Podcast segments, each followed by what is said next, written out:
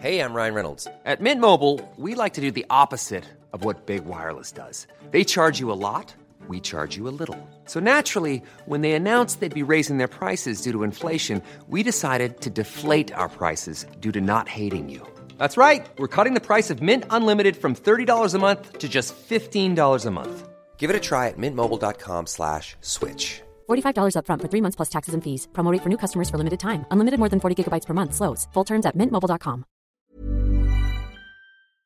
In 2020, events have again shone a light on inequalities across the globe, and Australia is not an exception.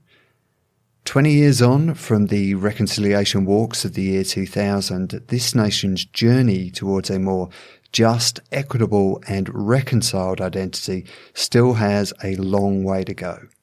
With that in mind, and in the spirit of reconciliation, we acknowledge the traditional custodians of country throughout Australia and their connections to land, sea, and community. We pay our respects to the elders past, present, and emerging, and extend that respect to all Aboriginal and Torres Strait Islander peoples today.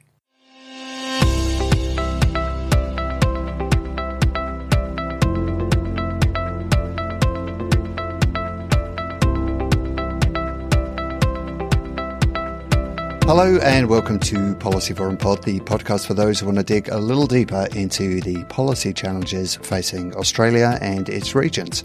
I'm Martin Pearce. Policy Forum Pod is presented by policyforum.net and we are based at Crawford School of Public Policy at the Australian National University. If you're keen to earn a master's degree from the Asia Pacific's leading graduate policy school, then it's never too early to scout out your degree options from health to economics. We've got a wide range of different specializations. And if doing a whole degree doesn't sound right for you just now, we also offer a variety of shorter programs to help you retrain or upskill in a public policy career. You can find out all about them at crawford.anu.edu.au forward slash study. Now, according to a recent report, an estimated 3.8 billion people around the world are using social media. From politics to personal use, platforms like Facebook, Twitter, and Instagram have given everyone with internet access the ability to connect with friends and family across the world in real time and to access news at any point during the day and a place to share uh, thoughts and feelings. And they're all things that most of us appreciate these days, particularly when we're confined to our countries or even our homes during the global COVID-19 pandemic. However, all of us that use social media are aware that there can be some downsides to these platforms.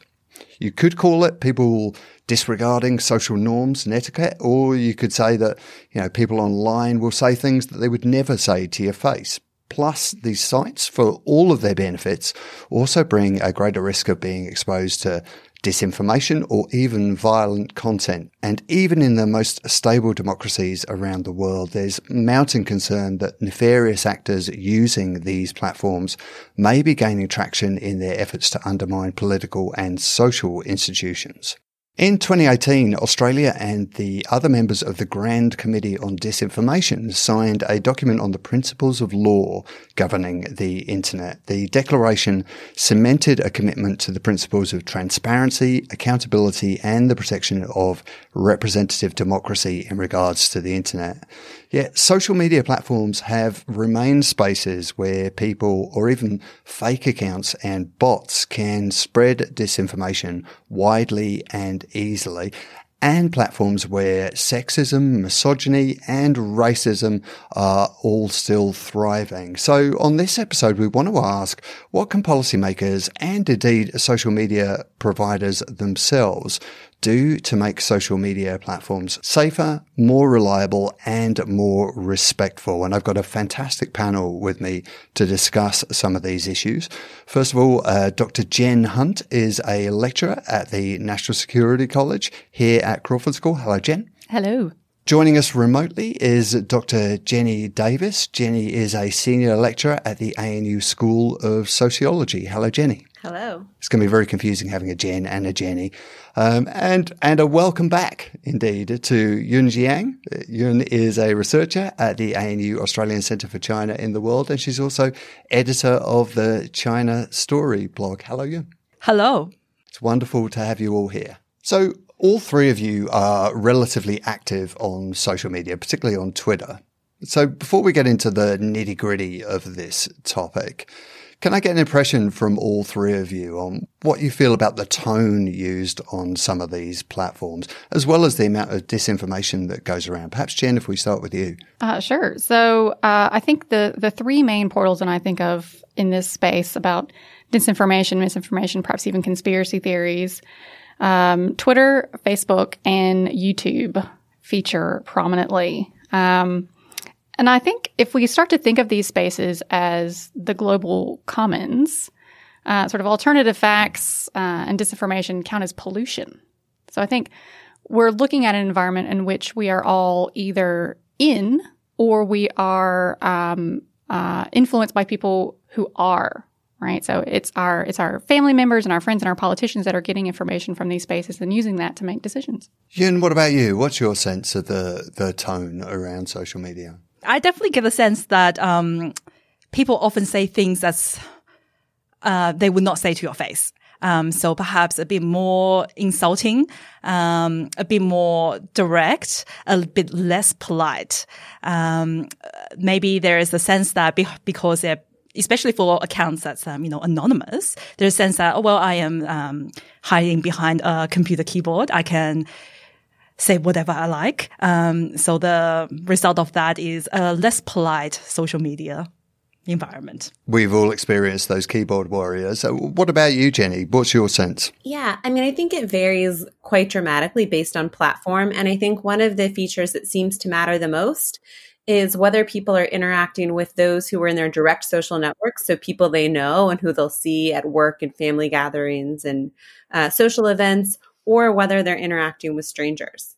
And I think when people are interacting with strangers, which happens, for instance, on YouTube, um, and sometimes on Twitter, sometimes on Instagram, less so on somewhere like Facebook. Uh, when interacting with strangers, the discourse can devolve more quickly. um, when people are interacting with with those who they know and they'll have to see again, I think there is that sort of sense of maintaining the relationship um, and maintaining decorum in a way that can be sustainable in interactions moving forward. And I also think that anonymity, as as the others have talked about, is a big issue. So something somewhere like Reddit, um, where not only it's sort of more normative to be sort of blunt, direct, um, vitriolic, uh, I think part of that is facilitated by the fact that on somewhere like Reddit, your user handle can be entirely disconnected from who you are in the other segments of your life. And so how you behave and speak there won't come with you. I actually think in some degree, um, there's an incentive on social media to be more extreme um, because, you know, um, a lot of people on social media, what them to write is, you know, getting likes or shares. And the more extreme views you have on a social media platform, often the more likely you'll get likes and shares. Yeah, can I just build on that's a I think such a great point in that the the algorithms themselves um preference often incendiary content and there's also been research that shows that incendiary content spreads more quickly and widely than uh, socially acceptable content. Um, so you're absolutely right. There is an incentive structure. And I'm actually working on a research project right now with um, Tim Graham from Queensland University of Technology. And one of the things we're looking at is what happens when content gets downvoted on Reddit. And what happens is when content gets downvoted on Reddit, it also generates a whole lot more engagement. So when people mm. disagree, when you say something that people dislike, then you're sort of also rewarded with attention. So there's this interesting dynamic going there between incendiary speech, dissent, and also the reward of engagement. Well, lots to unpick there, and and some of which I want to come back to a little later in the podcast. But Yun, let me put this question to you: You engage in social media around, particularly around issues to do with China. Mm-hmm. What's been your experience wading into particularly contentious issues like that, even when you're armed with you know facts and evidence? Well, I think it's a little bit different in that um, I am a Chinese Australian. Um, I have a very distinctively Chinese name, and uh, I have my face, I guess, um, displayed on the internet. So, um, so people instinctively, um, I guess, link me to uh, China even though I am Australian.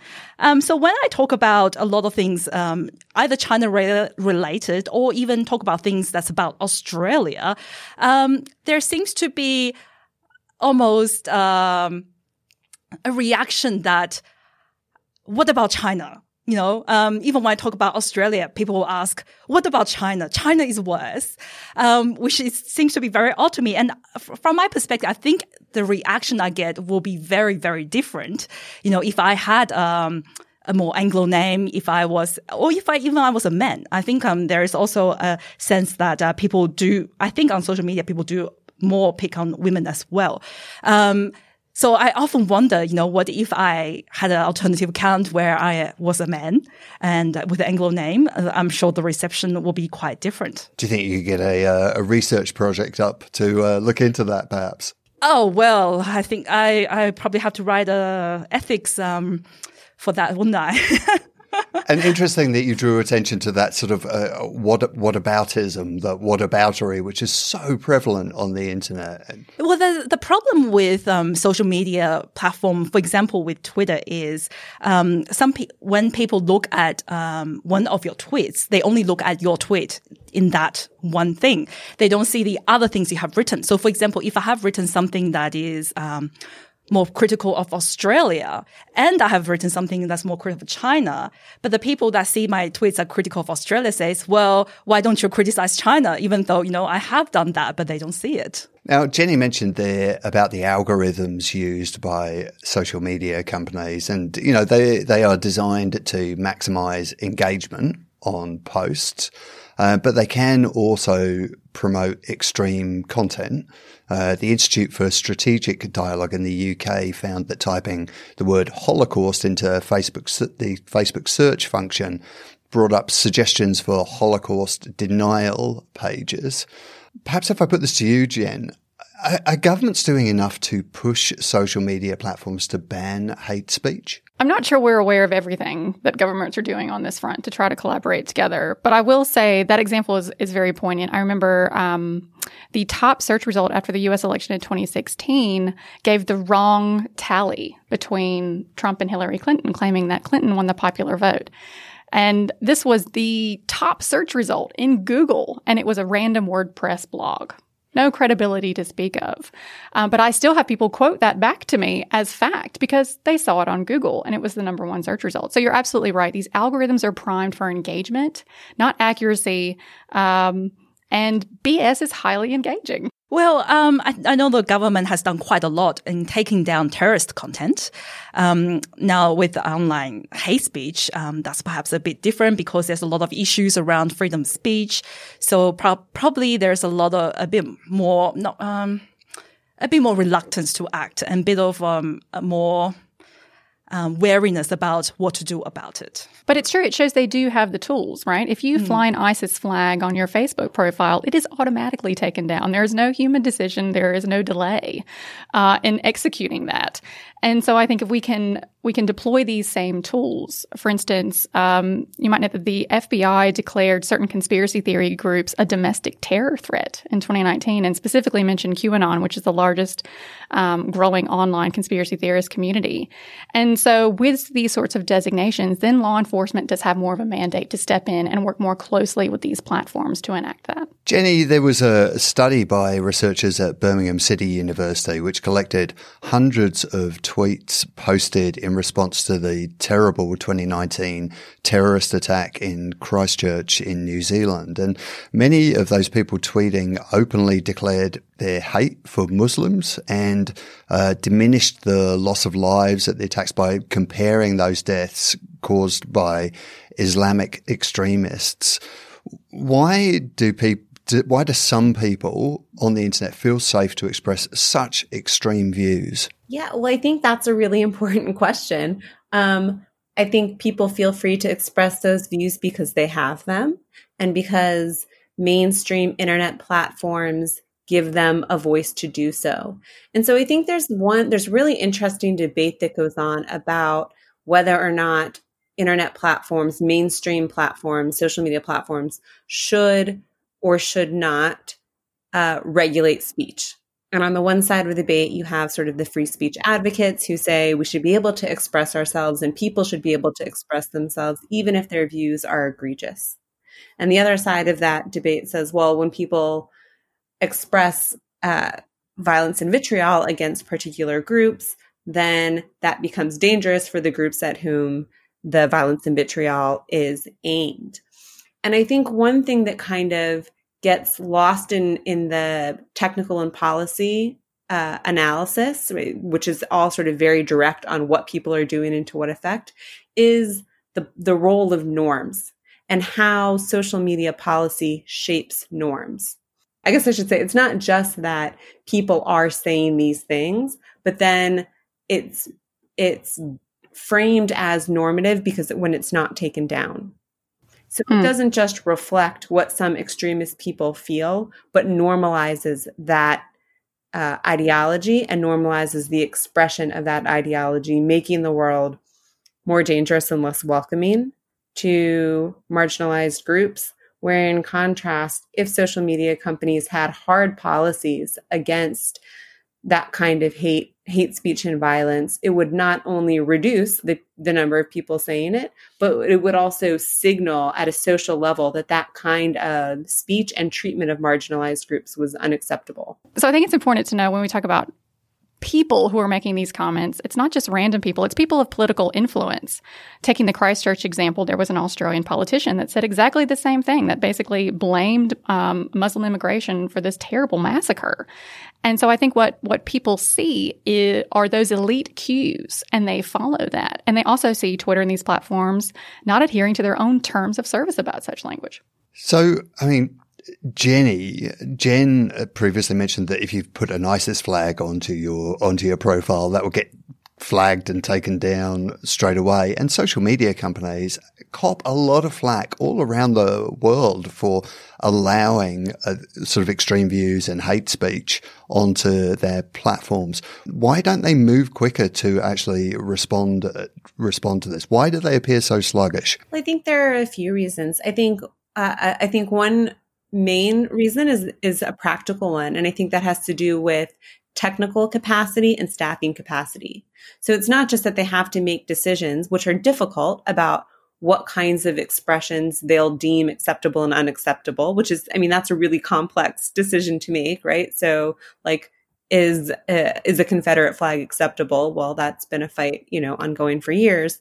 So uh, are women breastfeeding an acceptable image on Facebook. That's been a debate going on for years. So the decisions themselves are really challenging.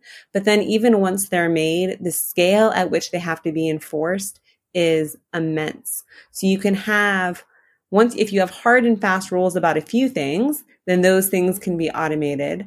Um, with you know sort of a lot of technical resources but the trouble is that that images and text and expressions are constantly changing and they're nuanced and they're not presented in the same way. So you really can't just sort of automate very many things. A lot of moderation decisions require that human lens who can understand the cultural context and who can understand the nuance and who can understand that things said in 10 different ways are actually saying the same thing. And that's a huge staffing job and a huge training job and a huge retraining job each time new uh, policy decisions emerge. And so it's not surprising at all that they're sluggish and inconsistent and frustrating from a user perspective when we sort of expect it to be seamless and sharp. We can look at um example from the other end of extreme, which is um, WeChat.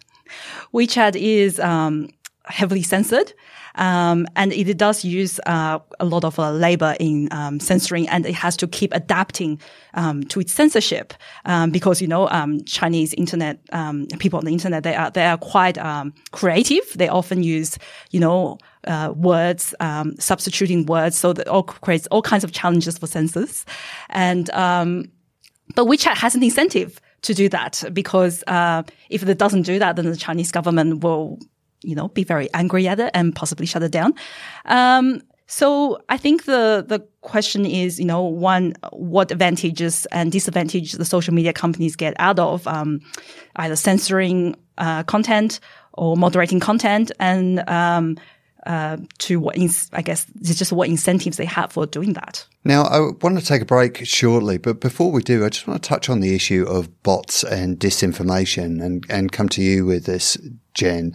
Uh, there was a study by the University of Oxford in 2019 that found evidence of organized social media campaigns which have taken place in 70 countries uh, which was up from 48 countries in 2018 and 28 countries in 2017. So it's it's obviously becoming much more commonplace. Can you tell us briefly what a bot is and how big of a role they are actually playing in spreading disinformation, particularly around sort of destabilizing institutions and democracies? There are lots of different kinds of bots, not all of them nefarious. Some of them are quite helpful. Um, but the bots we're talking about are about uh, disinformation and deployed by uh, adversaries as a tool in their arsenal, right, to fight in this information space. So they can amplify debate, they can choose both sides of a controversy to stir up um, dissension and division, um, and they can create the perception that a topic or a perspective on that topic is more popular than it actually is. So disrupting democratic debate um, disrupting that de- decision making process. Um, we have now five volumes uh, from the U.S. Senate Intelligence Committee on the use of bots and trolls um, and, and, other sorts of Russian disinformation in the U.S. election in 2016. The last report just came out yesterday. So, volume two is all about social media. In case you're looking for tactics to undermine fellow democracies, there's a lot. There's a toolkit there. Um, but it talks about this role in um, using it using it as a force, uh, uh sort of a force multiplier for for invasion of a discourse. And it means that they're automated and they can be controlled by a single person. That's, you know, could have thousands of bots or trolls, which tend to be real people, um, even if they're recycled among multiple users, um, that sort of goad and um, create havoc and chaos in the online spaces. Okay, and now before we go to a break, before we started recording, Jen, you were telling us about a new paper that you've written uh, around conspiracy theories and COVID, and I just want to touch on that briefly. What did you actually uh, research, and what did you find? Sure. So this was a report for the Health Security Network, which is Australia based. And this is a report on um, conspiracy theories in the post truth age, specifically using COVID 19.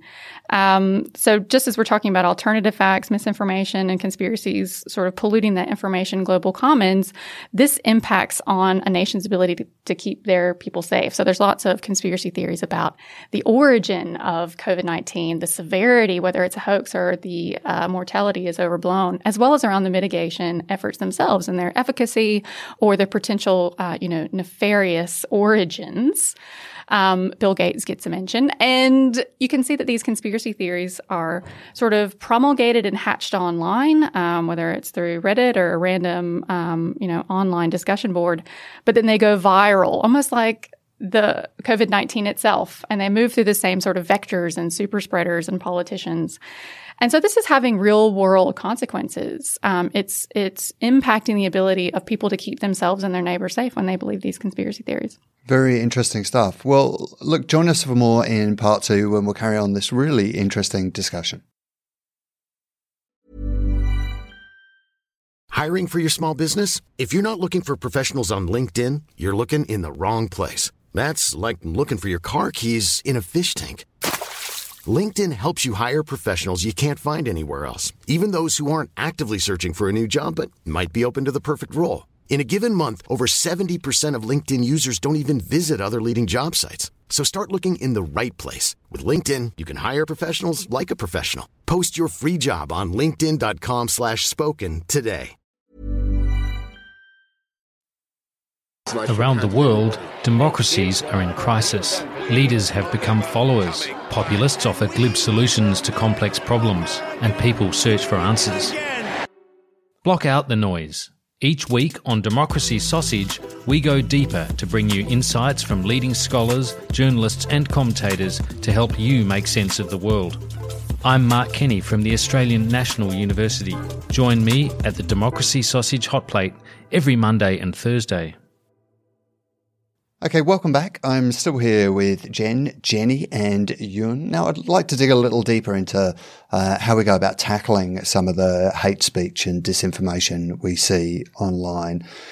Jen, before the break, we touched on the role of bots in spreading disinformation and trolls. And one argument that we sometimes hear put forward is that social media platforms should ensure that accounts are actually linked to real people. Could that be done? And would it help? I would have some reservations about about that from um, sort of a, a, democratic perspective. That we need a, some level of um, of anonymity in order to to voice um, criticism of the government, for instance. So I I would eschew any. We need to verify every single user and make sure they're linked to their name and home address and employer. But I do think there is a need to stamp out inauthentic and impersonating uh, account. So we we actually have a problem on some of these social media platforms where dead people are resurrected and reincarnated. So they they they might have been a, a, real person. We can sometimes find their real obituary, but they've been reincarnated as these um, these impersonators, and they give that authenticity to the debate right? So we saw uh, journalists using some of these accounts in their reporting of man on the street says this, citizen opinion on this topic is blah, and they're actually quoting impersonated accounts. Um, so again, that that's that's disrupting democratic debate. So where that's happening, it's it's actually a form of fraud, and I think platforms do have a massive responsibility to tackle that. Yeah, and how do you feel about the idea of people's social media accounts being linked to their actual name and there are a lot of problems um, with our approach um, as Jen said, um, especially with regards to um, dissidents, um, people who want to criticize the government. Um, I think um, the good thing about internet um, is that you know people can come together and sometimes anonymously, even though there are problems associated with it. But I think to uh, link all social media accounts to a real person is a bit of uh, overreach. But um, yeah, I, I, I find it interesting about this um, whole uh, resurrected business. I have um, I, I have not heard of this before. What what is is the incentive for that exactly? Because it gives the authenticity of their inclusion into a bait on you know uh, a policy, right? This is a real American from Middle America. Um, and so they can use that photo and that sort of biography and persona to lend gravity and weight to the discussion. I, am not sure how one would um, really be cracking down on that. Um, if there, if we do accept that anonymous uh, anonymity on the internet, um, then I'm not sure how to crack down on those kind of things. Then. Jenny, in 2018, Australia signed an international declaration committing to transparency, accountability, and the protection of representative democracy in regards to the internet.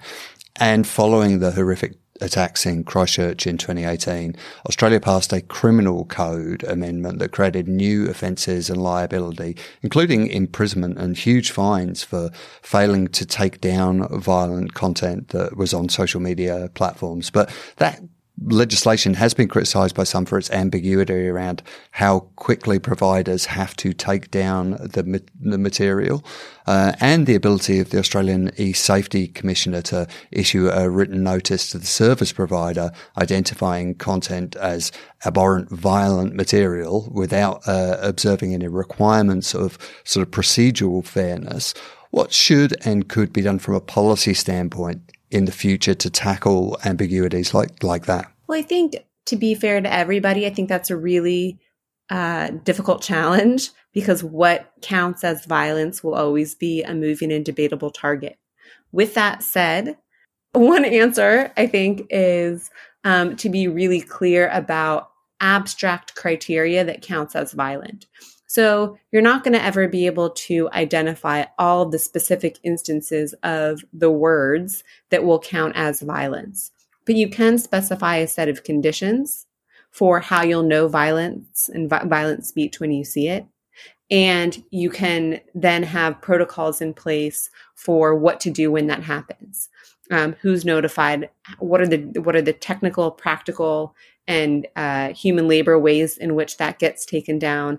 What are the consequences and for whom if it doesn't. So, really clear guidelines about how we know violent speech and violent acts when we see it, and what to do in a really clear way when we do see it. Do some of the challenges that we see from governments in terms of introducing policy to tackle this sort of stuff reflect the challenges in government in terms of understanding the very fast and changing nature of the internet and social media and the um, and the uh, the secrecy from social media companies themselves around how their algorithms work? I think one thing that troubles um, I think one thing that's troublesome is that we often talk about the internet as though it's a homogenous block.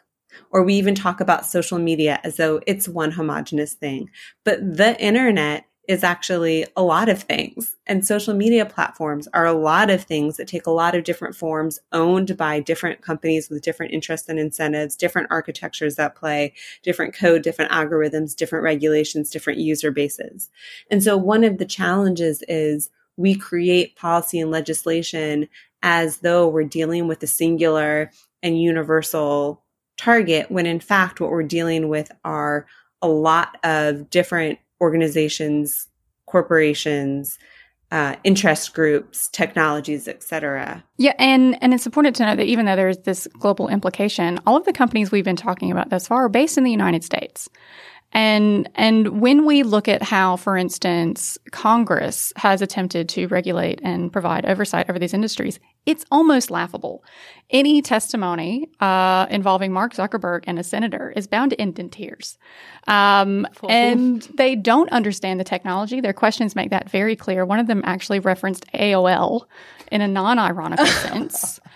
And I thought he was going to ask Mark to help him fix his printer after that. But they didn't even understand the basis of Facebook's financial model. They, they were clearly perplexed um, that, that, that they can make money if they don't charge for membership. That's how far behind we are in providing adequate regulation and oversight, starting with the only body that is constitutionally authorized to do so. Pretty sobering stuff. In, in 2017, there was some research by uh, by academics from Western Sydney University and UTS in Sydney that found that only 10% of Australians believe people should have the freedom to insult or offend people on the basis of race, culture, or religion. I mean, frankly, it's upsetting that even 10% think that's okay, but it does suggest there's some level of public support for greater action in that space. What could be done specifically to make social media a less noxious place for people from diverse racial, cultural, and religious backgrounds? I think, um, I guess we do need to be careful because, you know, on the one hand, um, racism and sexism is unacceptable. And on the other hand, there is also issues on, you know, freedom of speech. But I think one thing about social media we can think of, and I think that's a, one thing that government has talked about before, is that um, we should treat online behavior um, the same as offline behavior, so that if someone was to threaten you or harass you, um, for example, based on your race or sex or whatever, then it should be, you know, um, it should be treated seriously by law enforcement agencies as if someone was doing that in um, offline settings as well.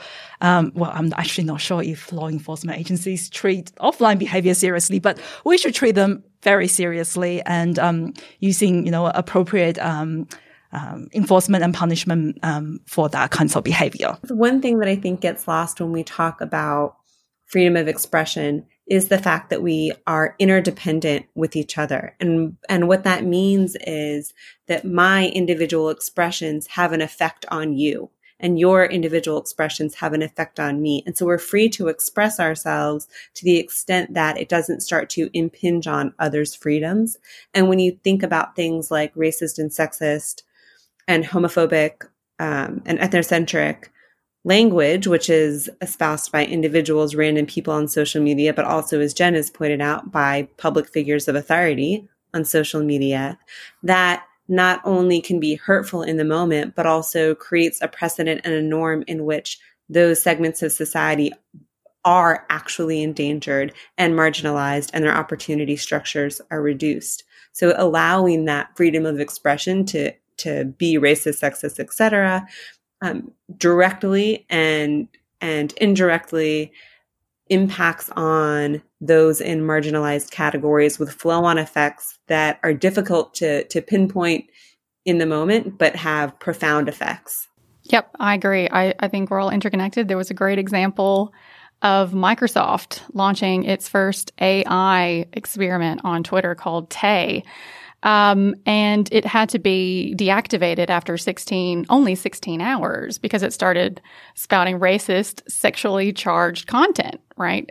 um, given the environment. So we know that, that that has a flow on effect and it can radicalize people and robots. So we touched briefly on um, the particular issues in, facing women using social media. And I do just want to stay with that for a little bit more because almost every female friend I have has got some social media horror stories to tell, whether it's sort of unsolicited dick pics. I can't believe I've said dick pics on Policy One, but I, I have. I whether it's unsolicited dick pics or whether it's unwanted advances from people, you know, in their direct messages or whether it's people questioning their expertise on issues purely because of their sex. So what can we do to make social media less toxic specifically for women? You know, what's interesting is my comments, for whatever reason, don't um, get that kind of response.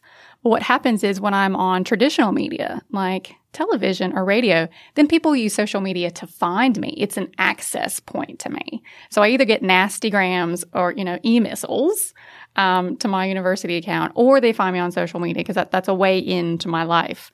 Um, and I remember when I was on uh, I was asked to be on Q and A right after the Trump election, and I was going to be, you know, well, you're an American. Explain what just happened, and and I my decision point was, do I have the emotional capacity mm. at this moment to take the abuse?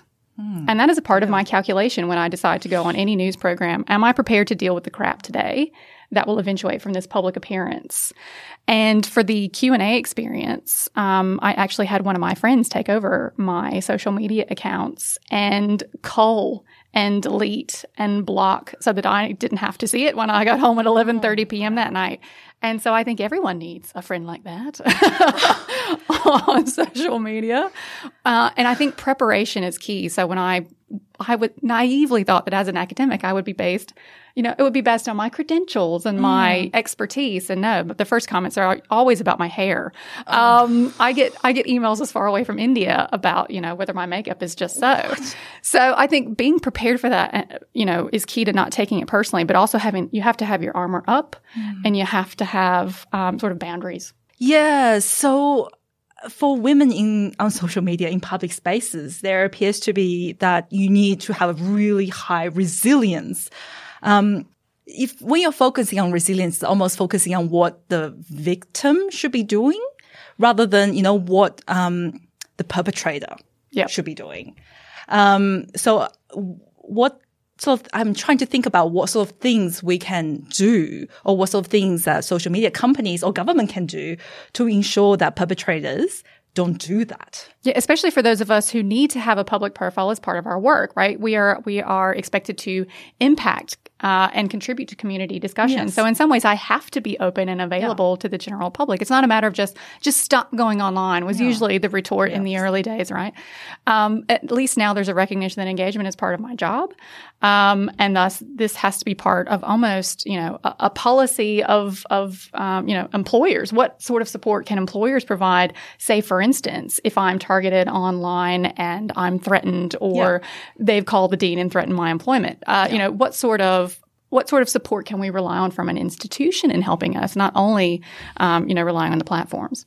And do you think employers have caught up to that res- that responsibility? I think they're more aware now. Um, there were several incidents of academics appearing on Fox News and immediately having an inbox full of, you know, um, threats and taunts and letters to the dean. And I've only gotten a couple of those, but um, uh, I think that um, institutions are, are more aware and they probably have more more policies and, and support for when that's available. Though I don't think that's quite an issue in Australia. It is perhaps in the, in the United States. Jenny, what's your take on all of this? Yeah, I mean, I think it's no no secret or no surprise that women get harassed on social media, um, and that and that when you know, as Jen talked about, when you make a public appearance of any sort, your social media then becomes the target or the access point with which to enact harassment. Um, I've not been the target very often, which is wonderful. Um, I hope that remains. I don't know. I don't know what it is. Maybe I have a mean look, but I've not really. What's your Twitter account again, Jenny? um, uh, but yeah, but I've seen it, and I've seen it. You know, I've seen it come hard in terms of you know. I know a lot of women who have received you know the full gamut of of unwanted advances to death threats right? So um, none of which are pleasant uh, to varying degrees. And i do think that social media companies have a responsibility as do policymakers as do the institutions that support those who might get harassed. And i think those responses have to be distinct but coordinated in the sense that your your employer can't obviously enact policy, but they can make um, they can input resources, social media managers, training, seminars, um, uh, different sort of protections in place to support you. Policymakers can um, criminalize different forms of harassment if they are uh, in, inciting of violence. Social media companies can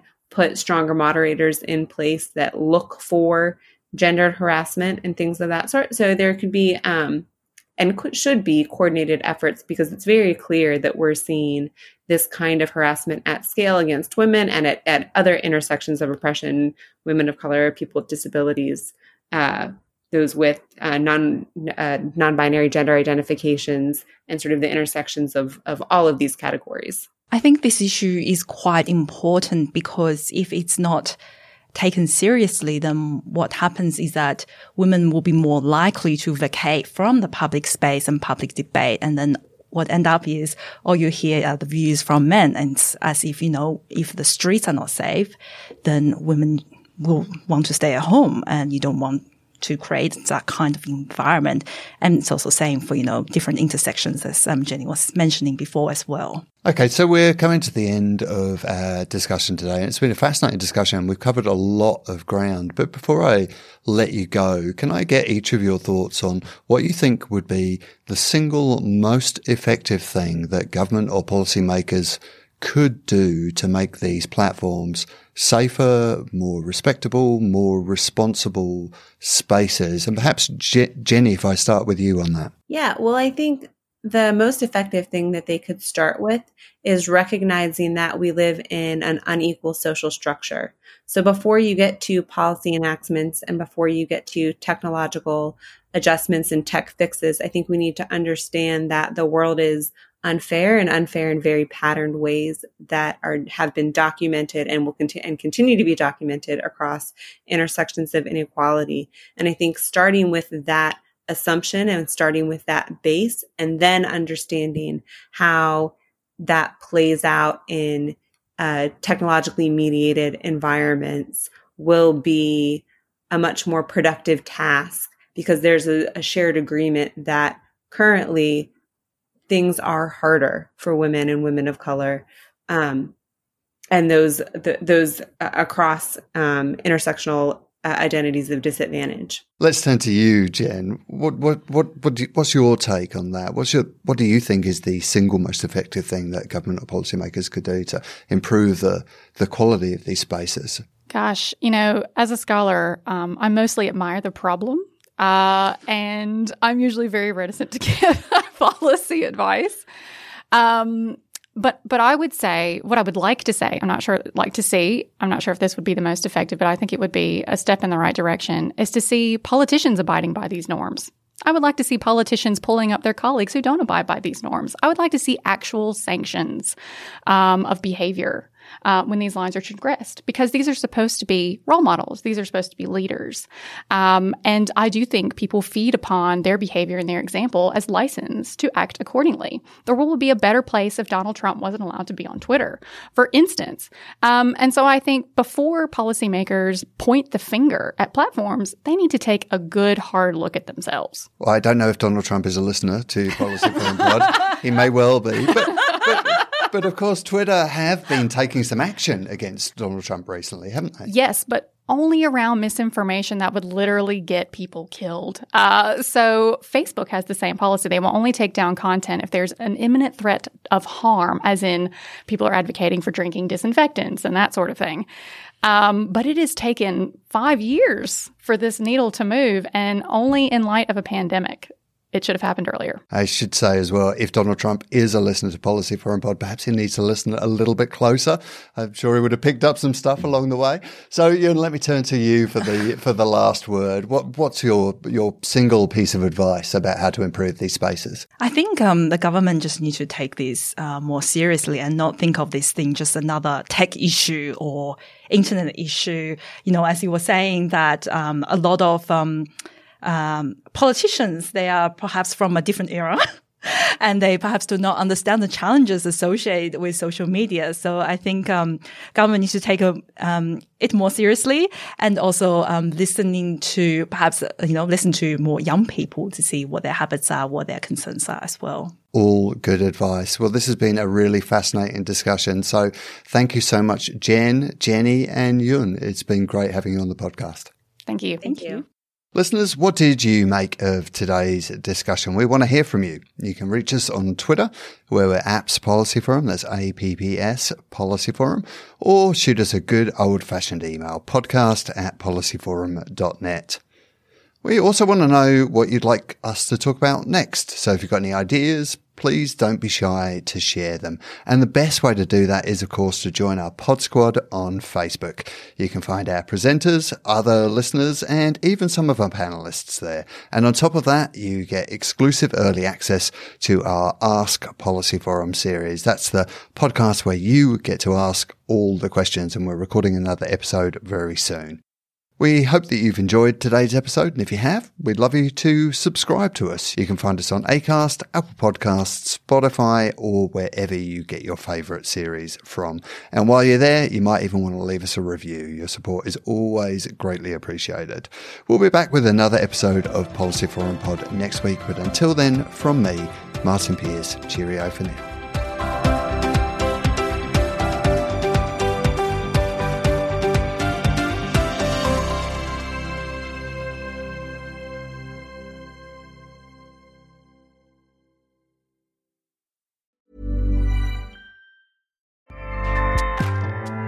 ACAST powers the world's best podcasts. Here's a show that we recommend. The Real Housewives is a guilty pleasure for most, but if you're looking to not feel guilty about that pleasure, tune in to Everything Iconic with me, Danny Pellegrino, where I break down all the messy moments and behind the scenes antics of Bravo's popular franchise. And on Everything Iconic, I also interview celebrity guests like Kelly Ripa, Keke Palmer, Drew Barrymore, Cameron Diaz, and more about their guilty pleasures, their past work, and so much more. So if you're pop culture obsessed and find yourself watching way too much reality TV like me, tune in to Everything Iconic with Danny Pellegrino wherever you listen to podcasts. ACAST helps creators launch, grow, and monetize their podcasts everywhere. ACAST.com.